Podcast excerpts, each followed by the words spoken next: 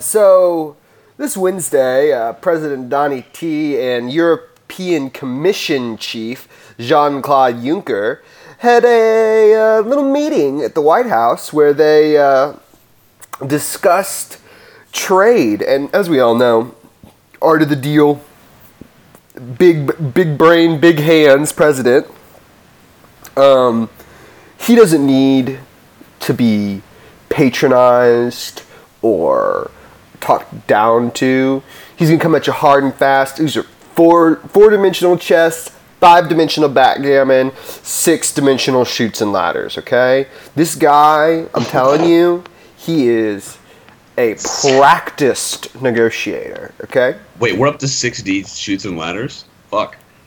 Bro, I could have kept going. You haven't even heard of a 12th dimensional monopoly, okay? You're not even playing with money at that point. Please. Anyway, it's all very complicated, and so we don't play around with time and space like that. EU Commission Chief Juncker decided, you know what? We're going to slow things down, bring us back to a level, and he used some brightly colored flashcards to explain to Mr. Trump the difficulties of international trade relationships. And so I thought this week we could provide a few of these flashcards, at least the slogans that we would put on these flashcards that we would use to show Mr. Trump what socialism is, since, as we know, just whoever's the last person in the room with him is what he does. So I've got one. It's on the front. It's purple. It's a nice, pretty purple. It's got some sparkles. And it says, workers are necessary. And when you flip it over, it's red, and there's stars. And it says, but bosses aren't. That's good. No. That's kind of flashcards we need to. We should mail these flashcards to the White House. You know, that might work. You know what I mean? Well, I like to frame them and put them up in my room because they're just little. They're so pretty, and I like my flashcards. I do a lot of coloring, and it's very fun for me to do these. I have a pretty good one. It's got a yellow background with red text. And it just says, labor is entitled to everything it creates. That's all it says. I don't know if that'll sit with him, though. I don't think he's ever worked a day in his life, so I don't know if he'll actually understand that. That's unfortunate. You do have to use smaller syllable words. But at least the brightly colored flashcards will get his attention for however short his attention span actually is. So, if I didn't make that clear, all the assistants that came with Juncker were just dancing behind him with, like, keys and other small, silvery, shiny objects, just being like, look over here, come on, you can do it. See, y'all are using full sentences when I'm going to take Kellyanne Conway's approach of just four different words that rhyme, of, like, illusion, delusion, conclusion, $? International trade. What does that mean, Parker? What is the message you're trying to convey?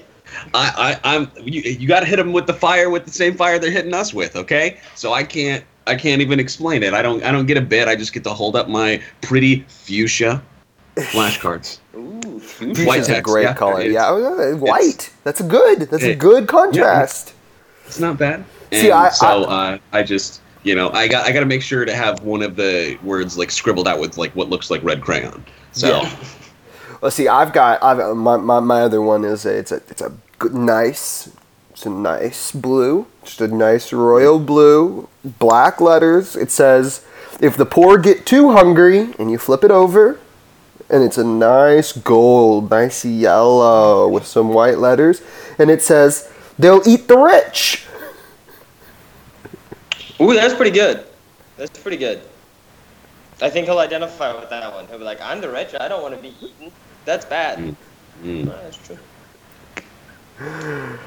All right. I have one. It's this nice deep royal purple with gold impact font over it. Very pretty. Good stuff. And it says, on the front side, democracy, but then you flip it over and it says, but for the economy. That's easy. You can get but for the economy. I think I might want one, and you know, and again, I think Parker's right. We really need to simplify these and make them as just as short as you can. And I think it would just say, "Don't let Sacha Baron Cohen trick you." Watch out for this man, and this man, and this man. He wear a bunch of masks. He try and trick you. Oh my God! He is kind of a shapeshifter, huh? Oh, absolutely. One of the best lizards I can think of. Oh man! Many months has come and gone since I wandered from my home in those Oklahoma hills where I was born. Many a page of life has turned, many a lesson I have learned. Well, I feel like in those hills I still belong.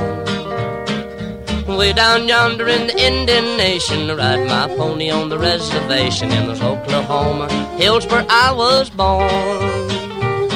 Now way down yonder in the Indian Nation, the cowboy's life is my occupation in those Oklahoma hills where I was born.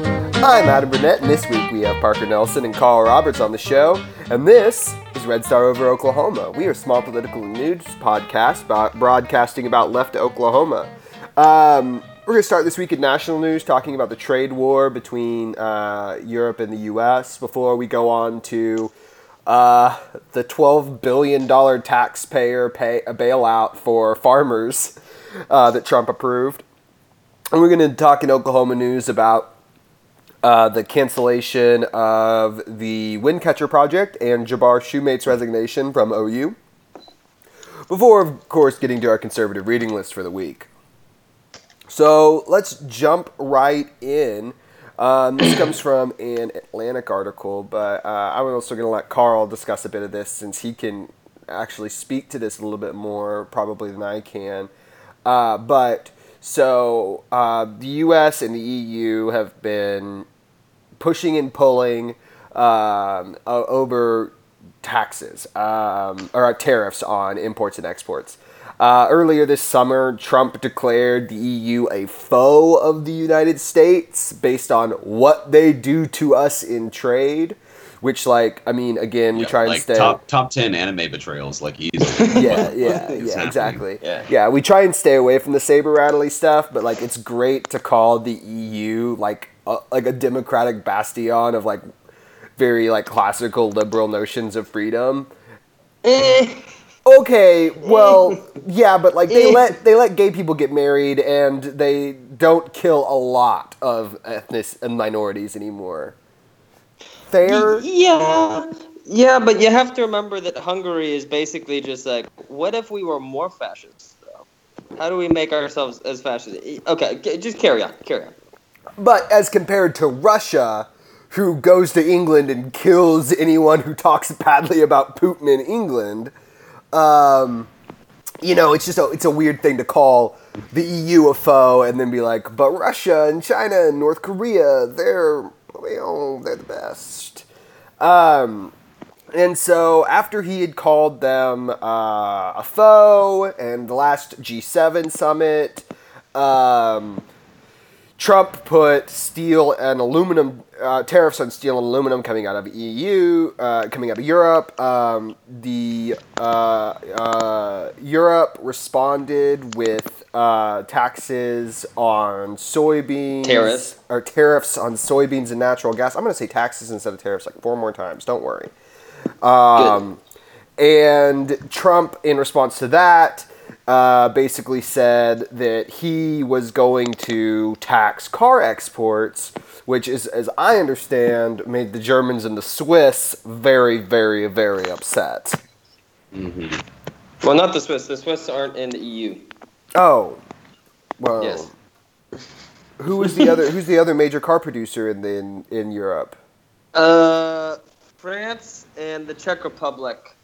are very, very big on the whole car thing. Okay. Producing cars. Skoda, VFW, Peugeot, not VFW, VW, Mercedes, Audi. Also Sweden. The VFW all the way up here in Tulsa? Like. Oh, that's I didn't mean to say the Swiss. I meant to say the Swedish. Dang it. Yeah. That's what I meant to say earlier. But this is I think I'm gonna just note this and then kind of ask ask you guys what you think on it. But I think that the thing that I took out of this is that it's really these two guys kind of sat down and. These art of the deal mastermind brain geniuses sat down to dissolve these things, and in deciding that they wouldn't artificially make goods have higher prices through tariffs, they called it a big day for free and fair trade. And like that to me is always just so insane, because you're just artificially setting the prices of things, and you decide not to, and you're like, well, that's a great thing for freedom. But anyway, it is. That's also when people talk about free trade, and especially with the U.S. and the EU. I mean, this is a criticism that especially African countries level at the EU, because they trade with the EU a lot, and they're like, we don't have all this fucking money to spend on subsidies. Y'all motherfuckers spend a shit ton of fucking money on subsidies all the goddamn time.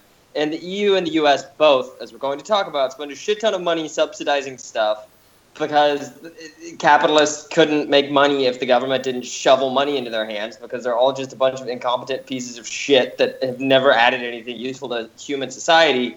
And so it's like, oh, free trade, we're breaking down barriers to free trade or something between the EU and the U.S. Well, what about the internal barriers where, by your logic, there is no free trade because the subsidies don't exist. It's so stupid. This whole fucking spat is just so, it's just like, I don't know. Nobody's talking for the people that actually suffer, the working people on both sides of the Atlantic. It's just so stupid. Yeah, and I think that's always going to be my point in this, is that, one of the reasons why I have such strong criticisms of capitalism is that it injects waste into the market by having the people who work the least get the most money. And I think that, as we're about to discuss, I think that that's, something that happens constantly in capitalism. And I think it's something that this is, when they pat themselves on the back for being like, oh, look at how great we did. No, we did it. We are going to buy more stuff and ship more stuff. It's like, to who and why? Like, you're just wasting more resources, and just, you decided not to waste resources as inefficiently as you could. And that gets you, like, a high five? It just doesn't make any sense. I mean, it makes perfect sense to me. I don't know what you're like. Why not start a conflict and then resolve it and take credit for it? I mean, if you're artificially building up your presidency, that's kind of like giving everybody. Right? That's giving the narrative what you need, which is, hello, at the very least, the side that's spewing bullshit and sucking your dick, that it's like, oh, look at this president. If Ronald Reagan was the Teflon president, he's the Incredible Hulk. Yes, I am stealing it from Fox News. Thank you. Hmm? Yeah, you should. But yeah, I think you're completely right, and that is a perfect point. But I mean, in all reality, though, it's like, I think every world leader has this understanding of, hey, you stand up to Trump and call him out like the little bitch he is, when you just get whatever you want, which I think is hilarious. You just don't understand how President Deals works, okay? Right, right. That's exactly what it is. When you get scared because Justin Trudeau tells you to go fuck yourself, I don't know. Oh my God, Justin Trudeau couldn't convince me to give him a paper plate with lots of French fries covered in gravy to him. Okay. Sure. What, you guys don't know what poutine is? I know what poutine is, but I thought you were going to take it somewhere like, oh, he couldn't convince me to give him a second paper plate in case his first one was falling out of the... No, I don't. I am saying that weak-willed, teary-eyed little... Actually, I don't dislike Trudeau too much. He doesn't seem that awful, but that's a story for a different day. We'll wait until he does something bad that we can criticize. Yeah, that we can talk about. I don't, here's the really big deal for me that I think is so important to say about this kind of trade war shit, though.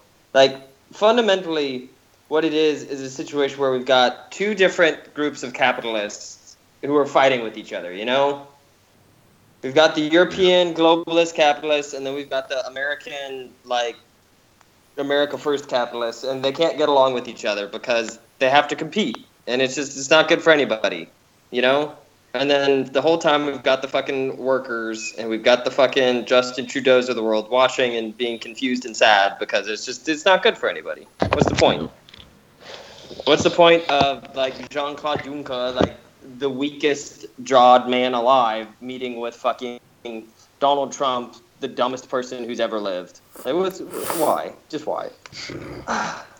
Well, we all know the real reason. That's a big assertion, but I do stand behind you. Well, we all know the real reason is that Juncker had to get those sweet Fortnite tips from Baron, yeah. Well, I mean, and we know he's listening. What's up, Baron? Shout out, Baron. My little man, I know you're doing it. I'm proud of you. Did you suggest those flashcards, Baron? Because we're with you. It's brains behind the operation. I think Baron is the one who's actually playing 37th dimensional Stratego right now to become president. 46th dimensional Yahtzee? Jesus, okay. All right, on that note, we're going to move on to our next story for this week. Trump decided that basically this started after Trump levied tariffs on a lot of industrial agricultural goods from China, and China responded with a lot in the same way, a lot of taxes or a lot of tariffs on pigs and soybeans, rice, nuts, dairy, produce. And so this is a pretty big deal because about 26% of all production of pork overseas and 1/3 of U.S. soybeans are sent to China each year. And so soybeans have fallen to their lowest prices in a decade. The average hog farmer is losing $20 to $25 per pig. The farm industry is just incredibly... It relies on exports because the government highly subsidizes the production of food sources that Americans don't eat or need. I think this is like one of... I think it's important to say that it's not so much that Americans don't eat or need it. It's just that it's not used in the American market. Yeah. Because Americans do need it. Yeah. That's 100% a thing. The majority of exports coming from the United States to, like, you know what I mean? The majority of what's made here typically goes out, right? No, it's something like a fourth of it does. Yeah, it's a third of U.S. soybeans and 26% of pig production. Mm-hmm. I'm pulling these from a New Republic article. And so the government already spends an average of about $16 billion annually to buy products from farmers who can't find buyers in America or overseas, which has resulted in a massive stockpiling of food across the country. U.S. dairy producers, for example, have 1.39 billion pounds of surplus cheese, which is hilarious. Not hilarious. So much cheese. It's really sad based on the fact that, you know, we did a story last week about the fact that 1 in 5 children in Tulsa is food insecure, and there's a 2.5 billion pound surplus of meat in this country, and we're still just letting people starve because can't make enough money off of these things.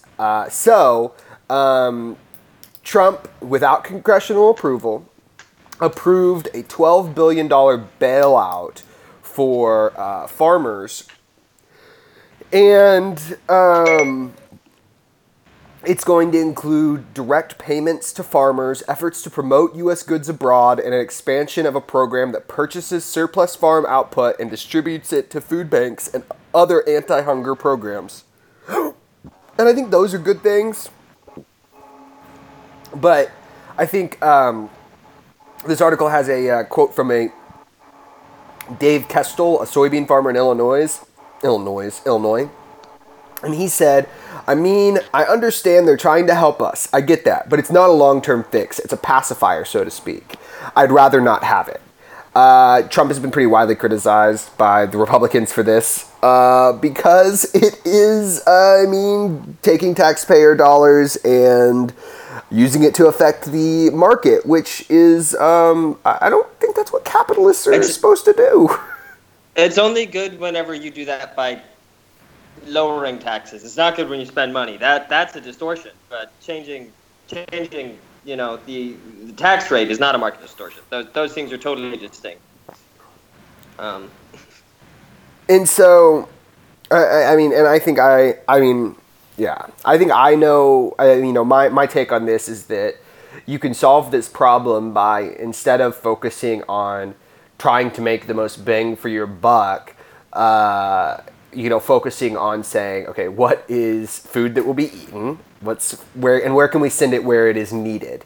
And what is the price that it needs to be so that people can eat and eat well, instead of the government buying billions of pounds of meat and cheese and storing them, and then kids still starve. Yeah, and that's part of this thing too, because this whole idea of we're going to bail out these farmers by redistributing, by buying and then redistributing some of this food to food pantries and food banks and so on. Food pantries and food banks don't exist to feed people regularly. They exist to feed people in emergency situations. That's the whole idea, is that normally you can eat, and then for some reason you can't make ends meet this month, so you have to go to the food bank, right? That's kind of the whole goal, because other things are supposed to take care of that, like SNAP or TANF or WIC or other food programs are supposed to make sure that people are getting food on their table regularly. And so it's even this system is not really that great, because food isn't produced to be eaten. That's what this whole story should tell everybody. Nobody gives a shit if you eat the food or not. It's just produced for a profit. It doesn't have the whole eating part of the food that we grow in America just isn't there. It's not a part of the process. It's not a consideration, And that's a really bad thing. Yeah. And it is just, I think like you said, it's just not reflective of the, they always, capitalists and a lot of people like to term the market and how the market should do this or the market should do that. But right now, you're not having a industrial agricultural, an agricultural industry that is reflective of the needs of the population. It's just, they've just kind of done this without thought and gone, okay, well, we'll just make as much food as we can and we'll grow the best crops. And they follow the science and, do all the different things. But it is just ridiculous that, every time anyone wants to say, well, maybe we should have more ability for people to get access to food or access to healthcare or access to free and reduced housing. It's no, but we could write a $12 billion check with no congressional approval to continue down a road of what is essentially total waste. Yeah. Mm-hmm. Well, and it's also, it's one of those things that tells you, I think in a lot of ways, something that a lot of people don't seem to understand, People so often, especially on the right, everybody from business-oriented Republicans to anarcho-capitalists always say the shit where they're the government interferes with the market and it gets in the ways. And it You know, that's not what capitalists want. And it's like, this is exactly what capitalists want. This is how they make money, you know? Absolutely. And protection of your interests is always going to be better than the vacation, than any, sort of governing institution vacating them. Well, yeah, and saying, oh, you actually have to compete isn't good for capitalists either, because that means one of them will win eventually. And yeah, somebody's a loser, right? Yeah. Yeah, and so you want this instead, and so all this fucking bullshit when people are like, oh yeah, we could capitalism, if we just got rid of the government waste and so on. No, you can't do that because it's the capitalists who want that because this makes them more money, and so the system is designed in a way that where we can have we're spending $12 fucking billion while at the same time we're saying we should maybe cut SNAP benefits. That $12 million, all that does is pad profits. It doesn't do anything of value to society. And then cutting something like SNAP benefits kills people. And for some reason, that makes sense in this fucking hell world we live in. Mm-hmm. Yeah, it's always just peanuts to trees comparison to me. It's always, for us to fund SNAP or to fund the kind of social programs that we always talk about, it is always, so much less than what they already do to just help the rich stay rich. And it's also one of those things that's so much more beneficial, because what is this $12 billion going to do? This $12 billion isn't going to fucking help. This isn't going to go back into the economy or anything. This is going to go into the shareholder pockets of the people who own big agribusiness companies. That's all it's going to do. And then when you talk about something like SNAP, every SNAP dollar that gets spent adds $1.70 in economic activity to the community it gets spent in. That actually helps people. That kind of shit helps people. And this shit doesn't help people. Well, it just goes to, I don't know. Well, no. You know what it goes to? Monsanto's pocket. Yeah. Well, you know what it really goes to? Well, we're going to pay them $12 billion so that they can keep working, so that they can make more crops, so that they can overproduce crops, and then we'll buy back even more from them to just store and not use. Of the stockpile, yeah. It's just and not use while people are hungry. To not use or give to people. Yeah. It's just, it's the sustaining of inefficiency that is so problematic here, where with the same amount of money, if we're talking about hardcore conservatives or hardcore Republicans who, you couldn't ever give everyone free food. Like, okay, yeah, we could just do this. Yeah, we literally could. Hello. You just did it. Did you hear the 2.5 billion pounds? Exactly. We've already spent that money. We already have that food. Can you even conceptualize that? Because I can't. Instead, it just doesn't make sense. Instead, we're using taxpayer money to fund private sector economic growth that isn't efficient. And that is, that's what do we get yelled at about Venezuela constantly for? Oh, well, the state took over the economy and it ruined it by making it inefficient. And the inflation is so terrible. Okay, well, that is what you're doing right now, here. Yeah, except the thing is, in Venezuela, people don't have access to food for a lot of complicated reasons that aren't caused by socialism at all, blah, blah, blah, blah. But in the U.S., the problem is not that the food isn't getting into the country. The problem is that the food isn't getting to the people who need it. That's a bigger difference, and that's a really important one, because everybody's like, oh, Venezuela, oh, look, the economy shit. Well, what's the point of our economy if we're stockpiling massive amounts of food while people are hungry? Why did we even produce that food then? What was the point? We could have spent that time doing other things or devoted that energy to other things. Listen, Carl, and now, I hear you talking about a state economy, and I am just letting you know that if we don't just produce capital and not think about how we produce the capital, you're going to ruin everything. No one's going to be driven to do anything. Yeah, the GDP numbers, man. As long as those keep rising, it's literally just a one of those click games, click to play. You know what I mean? As long as the numbers keep rising, that's all that matters to these people. Yeah, and of course they, you were able to maintain your class status. Literally, nothing else matters. Well, speaking of things that don't matter anymore. American Electric Power Company's $4.5 billion Windcatcher project was done in by shaky economics and may become a teaching moment for other developers planning big clean energy projects. This comes from a Bloomberg article, which means it's going to be awful.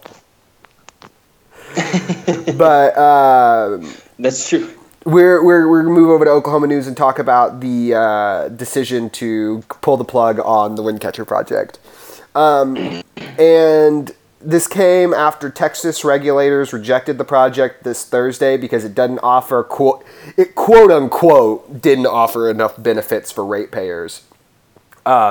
Which, you know, in my opinion, anything that gets us off of the teat of big oil is like not just saving the planet, but like really, really, really good. Yeah. Yeah. Very true. I don't know. I think it's kind of interesting, like the story here and why it's so important that we don't like. It's really instructive to me about why capitalism is problematic because it sees things as numbers, but then also two, how that like forecloses on the ability to talk about other things, you know?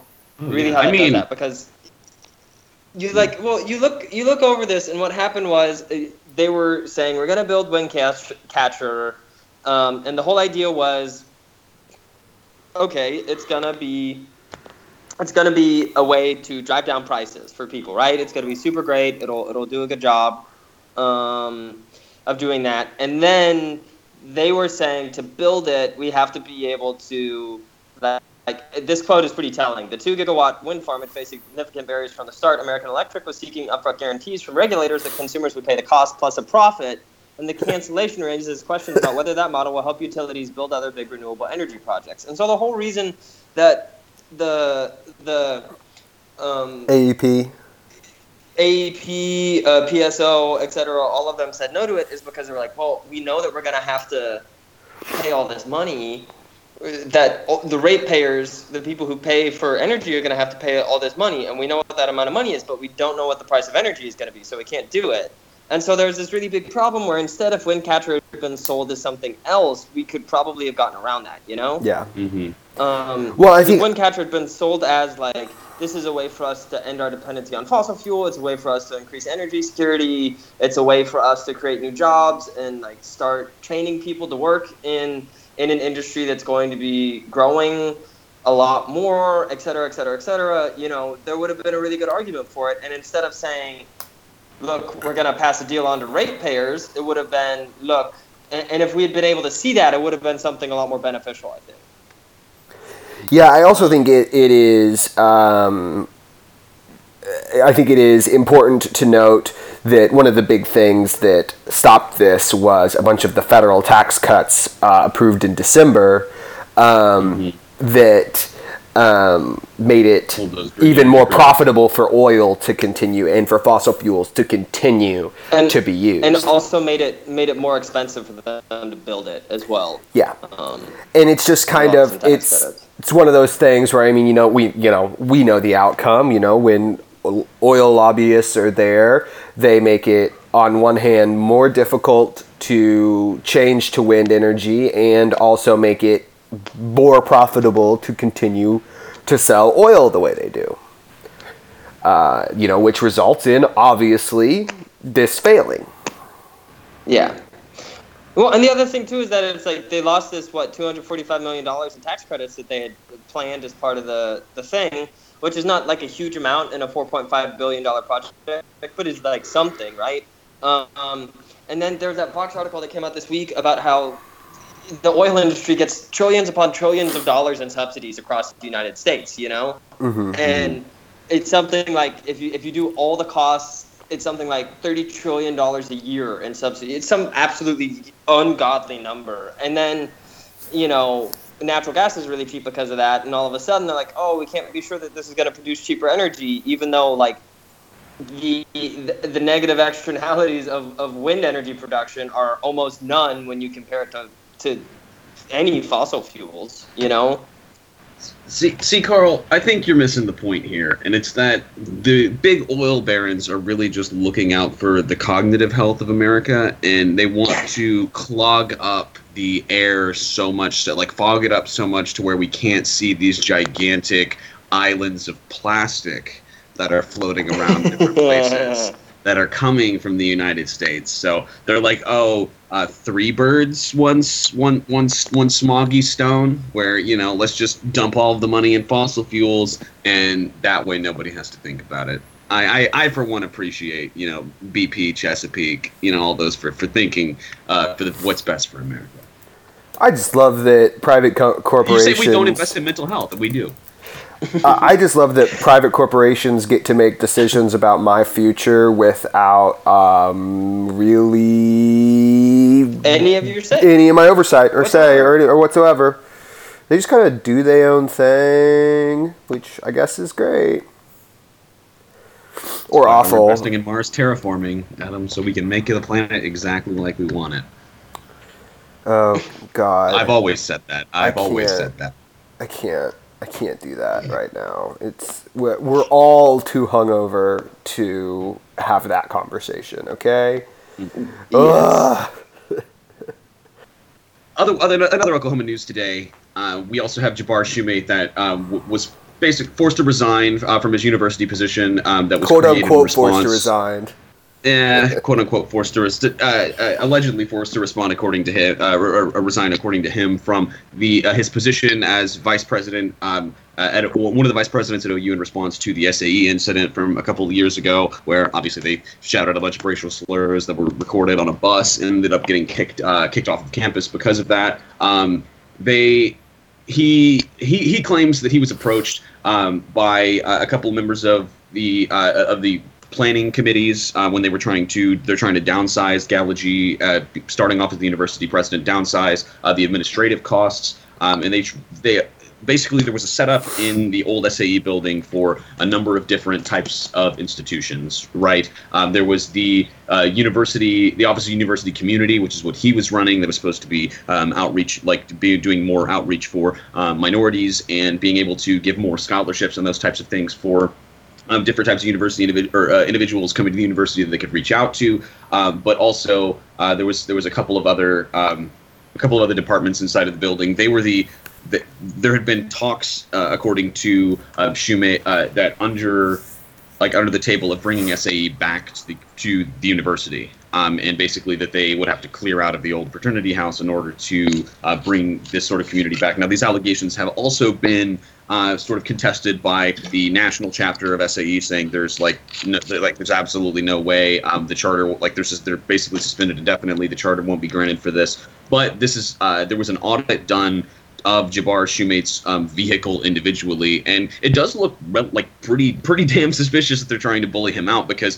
the people who they interviewed in this OU Daily article from Fleet Services and whatnot say, their quotes are kind of like, this is a gross misuse of university vehicles, when there has never been like this extensive of an audit in the 14 years that you could compare it to. This guy basically said this is an unprecedented audit of this university vehicle, and OU's making a lot of really general claims of university misuse, of using it for using this vehicle that was partitioned to your or given to your department for your own personal uses, which just includes going to your house that you live at, or taking those type.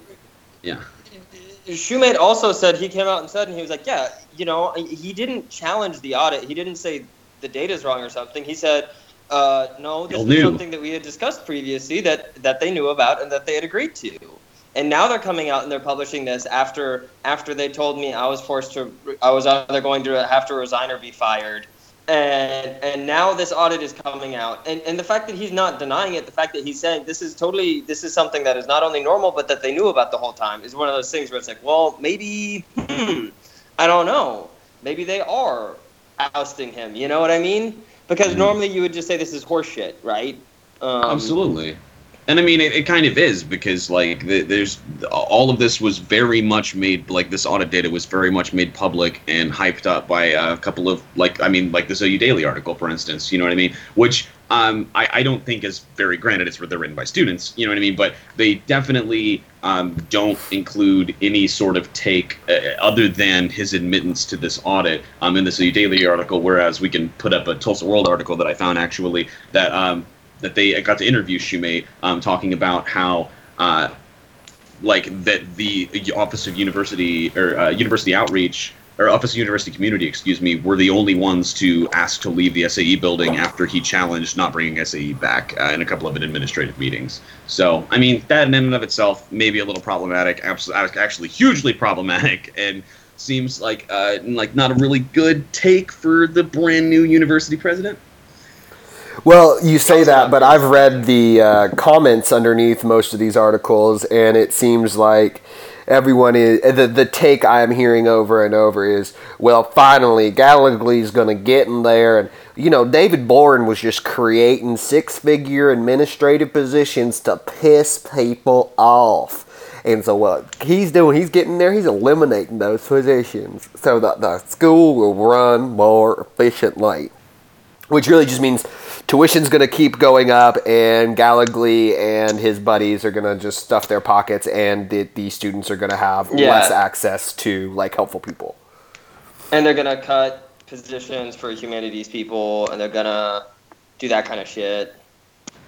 And, I mean, the thing, this is so fucking insane to me, this whole story with Shumate, because you had that story about that guy in the theater department who, you know, had like multiple thousands of like creepy, you know, was making weird movies about how like men should be killing women and the matriarchy is destroying male society, and he, you know, was apparently sexually abusing students and had been for multiple years, and it took a shitstorm to get him out of office. And not just get him out of office. I mean, they didn't even really. Yeah, exactly. They eventually separated him from him, but I mean, he was an alumnus position, and they really, all they said was, well, we're not going to talk to him anymore. They didn't even really do anything about that. Well, no, he was Professor Emeritus, and if I recall correctly. He got ousted from that. I can't remember his name off the top of my head, but it took a shit ton. You know, the university knew about this. Scamehorn. The university knew about this apparently for a while, you know, all this damning stuff comes out, et cetera, and it wasn't immediate, it wasn't anything.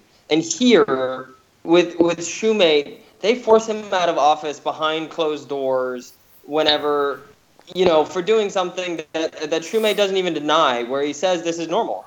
This is normal, this is something they knew about. Why'd you give him a car if you weren't going to expect him to drive home? Well, not only that... Like, but they had what's blowing me away, right, is, and I mean, this might be a little safe rap, but I mean, that the two other departments that were in the fraternity house, the Students Veterans Association and the Disability Resource Center, sorry, I didn't have those on hand right when I mentioned that point. Shumate said that he believed those groups have not been in discussion to vacate the SAE house because they would be less problematic than an office working on diversity, and I definitely think that plays a pretty obvious implication in what's going on. Yeah. So. It's very much so a non-coincidence that all of these particular things are coming together, and the fact that he's worked there for 3 years, did not have one infraction on his file, not one negative evaluation, it's basically just the complete blindside. Like, there's absolutely no, you know, no problems with him, like his work as an administrator, or having the university go from a national crisis to winning an award for 2 years in a row for diversity. You know what I mean? Those types of things just apparently don't matter. And 100% what happened is that they hadn't – no one was at the point of being official about SAE opening up the chapter again, right? Because SAE has been kicked off OU's chapter, and they did the same thing with the SAE building in the late 80s through the mid-90s, right? They turned it into like a different space for the university because the university owns the frat houses. And 100% somebody brought it up, and they're like, hey, we're going to slowly start talking about that. We're going to slowly start talking to them. And Jabbar Shumate – represented North Tulsa in the state House of Representatives whenever I went to Booker T. Washington, and he was a wonderful, upstanding guy, and he fought for racial equality the whole time he was there, and he 100% took that same opinion that he had back then And he said, no, this is bullshit. We are not letting a group of an organization that apparently has like structural racism built in, because it wasn't just like SAE people shouting the N-word or something. It was an SAE chant that talked about lynching people and used the N-word. And Jabbar Shumate, 100% of that meeting was like, are you fucking kidding me that you all would talk about this? And so they knew that he'd been using the car because they told him that. And then they said, look, you've been using the car wrong. And they ousted him immediately. And it's just, it's the most fucking scuzzy shit. And it's exactly what you would expect from somebody like Gologly, who got hired to keep the fucking rich oil donors to the university fucking happy, instead of actually doing stuff that might be valuable to students as well. It's so ridiculous. Well, it's because they have a captive market, and you know, and my own personal belief is that, and as a having been a student at the University of Oklahoma for, I'm entering my 7th year now. One of the things is, I mean, you know, if education was funded, you know, by the state, and it was a right you had to go get an education, then there wouldn't be all this hand-wringing, because they wouldn't be making money. There would be no profit motive. But instead, we've injected a profit motive into higher education because they can. And that has resulted in, yeah, terrible outcomes for students, terrible outcomes for educators, and really great outcomes for shareholders. Yeah. It's almost like profit motives drive decision making. Who would have thought? Who would have thought? Who would have thought? Anyway, do you want to move on to conservative reading list for the week? Yes. This week wasn't that great. I wasn't that happy with the stuff they pulled up. You know, it's been really hard for me not being able to access the Tulsa world. Yeah, very annoyed. And after, I mean, and I'll just go ahead and say this. Listen, Oklahoman editorial board, I know you're out there. I know you're listening, because last week's article, I went back and reread it, and I re-listened to the show a couple times, and I've decided that you wrote that about us. And guess what? They had to. Guess what? We're still going to roast you, and you're still wrong, and if you want to write about us, write to us. I'm telling you right now. If you want to put on your big boy shoes, we're right here. We've got nothing going on. Meeting of the minds. That's not what I was going to say. I was going to advocate for the amount Adam would masturbate if he actually got an article referencing his name. But it's about the same. Yeah. Adam, you should probably pass the bar before we have an article about the show. Yeah, I don't want to think about all that right now, so let's just move past okay. The bar. Oh, God. Okay. Yes. So let's go to the article. Congressional Democrats charting yet another course is published on Friday, July 27th. Let's just get into it. Democratic voters want to see their party turn to someone new at the top of the ticket in 2020. Meantime, Democratic members of Congress have decided they needed a new message to sell to voters. Can Apparently, you say that? Can you just use the word meantime like that? No. No. That's wrong. Okay. I was also going to call it. Sorry. Yeah. It's like saying, but back at the farm. Meantime. Continue. Well, no, because you can say, but back at the farm. That's appropriate. Well, I guess you can't just say meantime. The farm. You can't just put the two words mean in time, because I don't know. God, I don't know. There are really good reporters at the Oklahoman, and I don't know how the editorial board there works. I don't know. Like, you should really have a very basic understanding of English if you're going to be on the fucking editorial board for a newspaper. Maybe that's just me. Yeah. But let's go. Let's keep going. Apparently, Donald Trump's policies are proving more problematic for the party than his opponents would have hoped. There we go. That doesn't as well as for his party. But so, okay, we were yeah, kind of problems for everyone. Like that doesn't make that doesn't make any sense, because like we're a country, we shouldn't be making problematic like. So, 51% of the country wanted this guy, and now the other 49% have to suck it. Why is that just the only thing that they have the ability to say?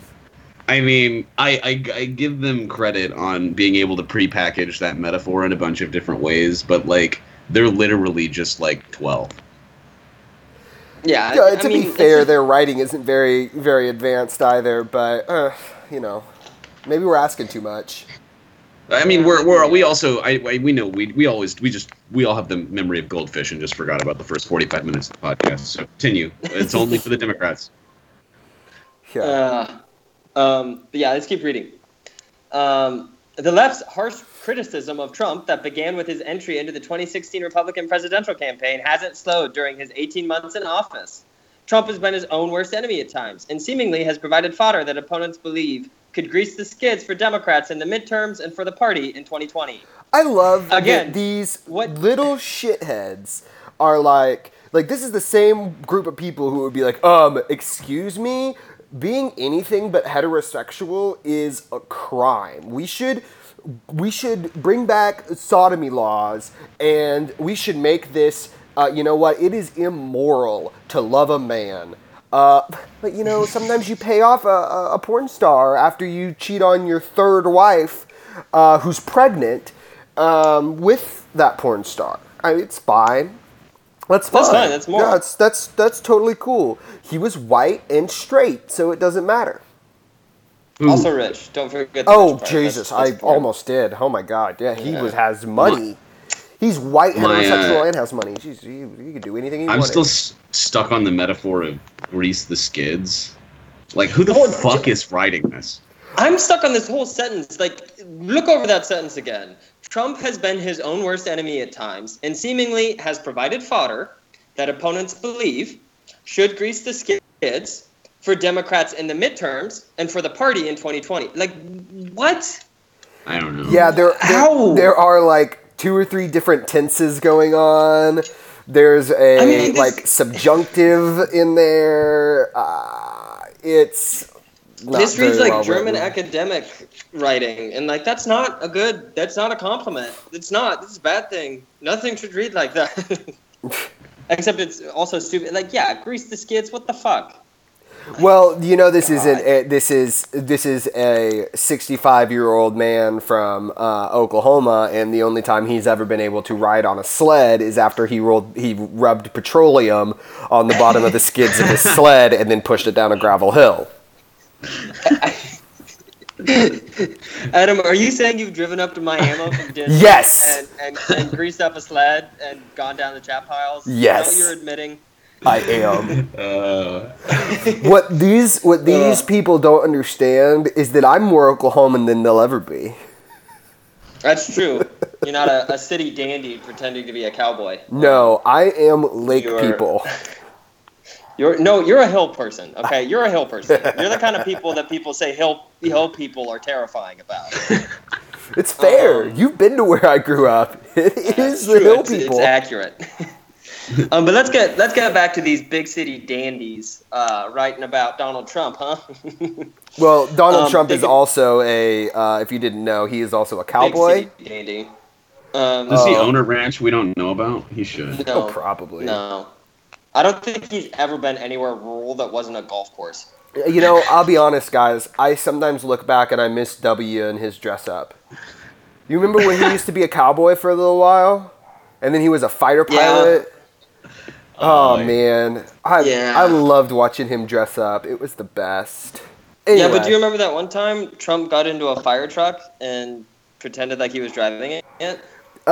He was on SNL one time. Checkmate, liberals. He was on SNL one time, and he was in overalls and a straw hat, and he sang the Green Acres song. Donald Trump did that? Yeah. What? That's not a joke. Okay. I'm gonna look that up later. Let's get back to the article at this point. I just hope that Donald Trump can get the Emmys, not SNL. Green Acres is the place to be.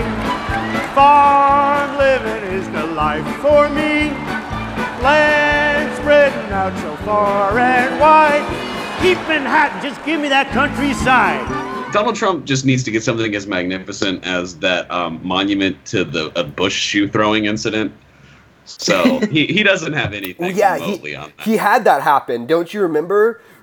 Here is the analogies. All right. So Bush got a shoe threw at him, and Donald Trump allowed Turkish bodyguards to beat up American citizens in Washington, D.C. See how that works? Yeah, that'd be a cool monument, though. But no. Okay, let's go back after our long and good riff. Continuing, this is a good part. This is important. Yet they don't seem to have many answers for the strong economy, which has been buoyed by the easing of Obama-era regulations that were harmful to businesses. They don't have much to say about an unemployment rate of about 4%, or the lowest black unemployment rate ever. Jesus. And the reason this paragraph is important is because these are just Donald Trump talking points that they're like printing as the op-ed page. And it's like, I don't know if they're doing that because they believe it. I think it is because they believe it, because I think they have serious brain worms. But it's also like they're doing it because they have a market that likes it, instead of, you know, being able to say, I don't know, something also, that isn't their actual. It's also opinion. Like fucking subterfugal rejection of their own racism and the black unemployment rate. Yeah. Jesus Christ. Y'all have some serious cognitive dissonance you need to, get some help with. And then also, like, this thing where it's like, the economy's really strong. Do you know what determines how strong an economy is? Like, contrative cycles. Long things that don't have to do with presidents and have to do a lot more with congressional regulation, et cetera, et cetera, et cetera. Like, it's just not real that the president decides how the president doesn't decide, now we're going to have a good economy, and then you do. Like, that's the dumbest fucking political shit in the world. It's so stupid. Continue. Jobless claims have fallen to the lowest level since 1969, and there's now a 17-year high in the proportion of American workers who quit their jobs because they think they can get a better one. For the first time, U.S. job openings now outnumber the number of unemployed Americans, which is another one of those things where it's like, that doesn't mean anything. What jobs are those? You know, are those well-paying jobs? Are those jobs people can live on? Because everybody in Oklahoma knows, sure, there might be a shit ton of work. Maybe it's not that hard to get a job, but you're not making enough money to live on. And what's the point of being unemployed? Like, I honestly think it is better to be unemployed, and if you have all that fucking time, you know, instead of working a job that doesn't pay you enough, because you're in the same situation where you don't have the money to support yourself. It's just when you're underemployed, you also have to spend a shit ton of time kissing the boss's ass, you know? Mm-hmm. Like, it's just stupid. But let's keep going. They're going to get to the meat now. How to answer that? You haven't been at the meat already? God damn. No. Take a while to prove a point at the Oklahoma editorial board. That's good editing, right? Yeah, no shit. So they ask, how to answer that? House Democrats believe a new slogan will make a dent. They have settled on for the people. This replaces their previous slogan, which was to promise a better deal, better skills, better jobs, better wages. And I don't know. That sounds like a pizza slogan to me. The original one. Better jobs. It sounds like Papa wages. John's. Yeah. It's all. But that's the thing, is that we're run by a bunch of half-hearted admin who don't really care about anything except making themselves more money. And so, yeah, of course their slogans sound like Papa John's. Of course they do. Yeah, because it's just these soulless comms people that basically run the Democratic Party and are just trash. And, like, for the people, okay, that's actually pretty good, but they have to go through this thing where the first thing they say is better skills. Here, watch. The first slogan they had, it implies that the problem is that people aren't good enough, and that's why their lives are shit.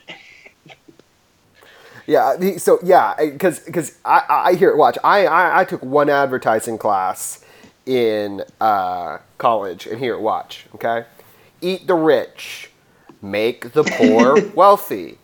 You deserve no more billionaires. Yeah, you deserve something. How about that one? Yeah. How about that? We're just not even going to define it. We're just going to say you deserve something, as opposed to the nothing you have now. Yeah, it's like you deserve to be able to live without worrying about, you know, whatever you want to, however you want to shorten it. That's just how it should be. Okay, let's keep going, because this is also pretty telling, both from the Oklahoman editorial board and then also from the Democrats. This next paragraph. The plan, per Representative Cheri Bustos of Illinois, is to focus on three areas where Democrats say Trump has broken campaign promises: infrastructure spending, lowering prescription drug costs, and healthcare and government corruption. Sometimes you have to clearly and simply put out how we're different, she said. And the first thing is that, why does it matter that Trump broke campaign promises? The Democrats should be saying exactly what we just described. You deserve healthcare. You know, you deserve education. You deserve a job. You deserve a living wage. And instead they have to do this fucking mealy-mouthed shit where they're like, Donald Trump said he would make it better. And the Oklahoman rightfully figures out that it's stupid, you know, and I never thought I'd say that, but they do. Mm-hmm. No, exactly. I mean, I don't understand how we don't have people within the political sphere that, like, advocate for a majority of what we're talking about as if it's not blatantly obvious. That just kind of escapes me as well. Like, this is really your same plan of ingress. It's just something that's kind of exhausting and not even, like, worth, you know, discussing anymore. It's like, we've beaten this dead horse to nearly nothing. Yeah, so let's keep going. Okay. Let's keep going. What else do I do on Sundays? Minority Leader Nancy Pelosi, D. California, announced the new campaign by saying Democrats were offering a better deal for the people with better jobs, better wages, and a better future. A wag at the Daily Caller noted Pelosi tried to combine the slogans and ended up ruining both, which is entirely true. What a surprise. Pelosi. I like how yeah. I also love that they take the best hot takes from other conservative people and are just like, here's other people's hot takes. It's like, at least we take hot takes that we don't like and make hot takes about them and not just be like, hey, we're going to read this Jacobin article about how great we are. Well, yeah, but Adam, how else are you going to keep those numbers up of being the worst newspaper in America if you don't do that, you know? They're not even... Never mind. I got to stop. Keep going. Okay. Of course, slogans don't win elections. Candidates do. All right, hold on. Trump in two years. Stop. Ah! Slogans don't win elections, candidates do. It's like, oh, well, have your good ideas. We'll just let Russia steal the election. I have not saber-rattling on this show because we're not allowed to. But you know what? I just love that people who were tricked into voting for a con man by a foreign country are like, well, our candidates are better. Like, no, you were tricked. You were lied to. Well, also... the guy who literally does not know anything and can't string... I guess that's why the Oklahoman likes Donald Trump, because they also can't string a sentence together that's, like, comprehensible and follows the basic rules of English grammar. This is technically a run-on sentence, but whatever. Yeah. Okay, well, let's go. Defeating Trump in 2 years, Democratic voters say, should be left to someone new instead of Joe Biden, Bernie Sanders, or Hillary Clinton. Those three continue to be mentioned as possible candidates, but 73% of those polled by Rasmussen said, no thanks. In 2016, with Clinton the clear frontrunner, only 36% of Democrats were calling for a new face. And I don't get the point of that. I don't know. Like, this article takes a really weird turn now, and I just want everybody to just try and understand it. We're going to read through it and try and understand it. They continue. But she's worn out her welcome. 58% of those polled by Rasmussen and Clinton said Clinton had been bad for the Democratic Party. 22% had said she had been good for the Dems. I don't know how those numbers aren't higher since she lost the election to Donald Trump. Yeah, or like, you know, since she instituted a bunch of really horrible policies in the 90s. Like, I mean, her track record has been pretty bad for a pretty long time. I don't... Well, okay, so are they saying that Donald Trump should be the new Democrats and they should have, like, a further right... Like, they should actually have, like, fascist Nazis, like, run as the, like, new Republican Party? Like, is that... Well, it seems like they're saying that Hillary Clinton is going to run again. That seems to be the implication. She definitely is. I mean, she is, but they seem to be thinking that she's going to win the nomination. Sometimes. She probably will. That, like, she shouldn't be involved or something. I just don't know she won what they're trying to make. I don't know what the point is they're trying to... Like, it's called Congressional Democrats Charting Yet Another Course. And there's nothing about Congressional Democrats in here except for Nancy Pelosi ruining slogans, which it's a Nancy Pelosi thing to do. Yeah. I appreciate that, Oklahoma editorial board, actually. But that's the thing. They're sitting here thinking that, like, that Nancy Pelosi and Hillary Clinton are, like, the essence of the Democratic Party, which I don't know how I feel about that one, but... I know, yeah, they're definitely not representative of the voters in a meaningful way, since they're extremely rich people that don't like... but okay, I'll read some more. These last two paragraphs are really... I think this is a call for Nazis. I don't know what it is. I'll read out to the end, okay? And even among those 22%, 3/5 believe the party needs to look elsewhere in 2020. Rasmussen found that voters see more chance for Trump to be reelected. Democrats and their allies in Hollywood and elsewhere continue to attack Trump, but, quote, few voters think Trump bashing will pay off for his opponents in the next election. It's something the party may want to consider as it charts yet another new course for America. And like, I don't get how we got there. Like, what's the narrative of this article? Democrats and their allies in Hollywood, because you know all those Hollywood people being liberals. Oh my God! Well, see, but that's I have read, we have all three, but I have read too much dark parts of the internet that every time I hear the phrase "allies in Hollywood," I hear Jew. And yeah, no, that's what they mean. It's a dog whistle. And I just don't. I don't understand. But, like, I get, like, again, like I said this earlier, but it's like these people are the same people who would, like, tell you that if you smoked pot one time that you are now, like, a criminal and are predisposed to, like, theft and being immoral. And if you're not a Christian, da-da-da-da-da. But then they're, like, completely fine with backing a man who beats women, sexually assaults women... Allegedly, he'll sue us if I don't say allegedly. Allegedly grabs women by the genitalia whenever he wants to, and cheats on his wife allegedly and with porn stars. And like they're just fine with that. And P-tapes. But anytime allegedly. But anytime like they want to grandstand about this, and like I promise you, these are the same people who like would love to have a moral crusade against anything, and instead they're like, oh well, you can't talk bad about Trump or it'll lose you the election. And like, no, I'm gonna continue to call him out for the things that he has done, allegedly. Yeah, and I mean. I think they also do have a point, though, in a sense that it's not enough to Trump bash. But it's just like, how would you not do that, you know? This is literally an article where they call out Trump. They call Trump his own worst enemy, you know? Like, and then they still say this shit. And it's just, I don't know. I don't know, guys. You all should get it together and write us another article. It'll be better for you. It'll be better content for us. Trying to just dribble on about, you know, whatever it is that you're talking about, or like, and I mean, I kind of agree with the sentiment that, you know, just bashing Trump isn't enough. That, you know, you definitely have to put somebody semi-inspiring, some semi-coalition builder together on the national level. You know, get a fucking platform, because just shitting on Trump really isn't like a campaign strategy. And I think that's like, well, it lost.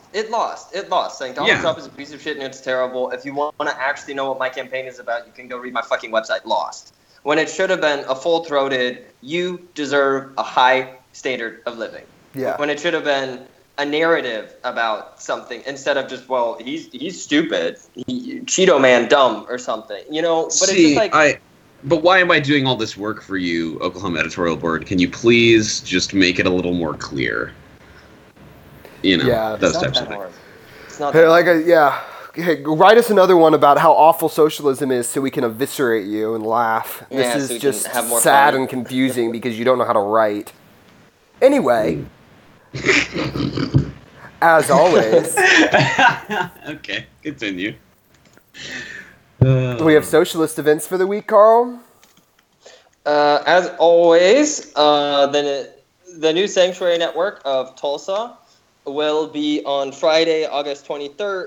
August 3rd, wow. Okay, I'm talking like I'm the Oklahoma editorial board down here. On Friday, August 3rd, the New Sanctuary Network of Tulsa will be having its weekly protest in front of the David Omos Correctional Facility, the only ICE facility in the state of Oklahoma, from 12 to 12:20. So if you work downtown, you're on your lunch break, go tell the fascists at ICE to leave. That's important. That's really important. Yeah, so it's really important. They are fascists. They are terrifying fascists. Are there any other events? No, that's everything I've got. If anything else comes in, it will be on the Reddit post. Also, I know I need to do the one from last week. I'm sorry. I've been very busy vacationing, guys. My bad. It's okay. We all still love you. But yes. If anything else comes up, that'll be there. I know the Oklahoma Autonomous Brown Berets have a new pamphlet they're putting out. I'm going to try and do a link to something like that. So, yeah, that's the only other thing we had going on this week. Nifty, nifty, nifty. Well, as always, you can check us out at Twitter at Red Star Over OK. The subreddit where we put all our stuff up is our Red Star Over Oklahoma. You can listen on SoundCloud and iTunes. Any questions, concerns, complaints, you want to tell me how awful the show is, you can send that at redstaroverok@gmail.com. And hey, guys, please tell your friends and rate and review on iTunes. Have a great week. Bye.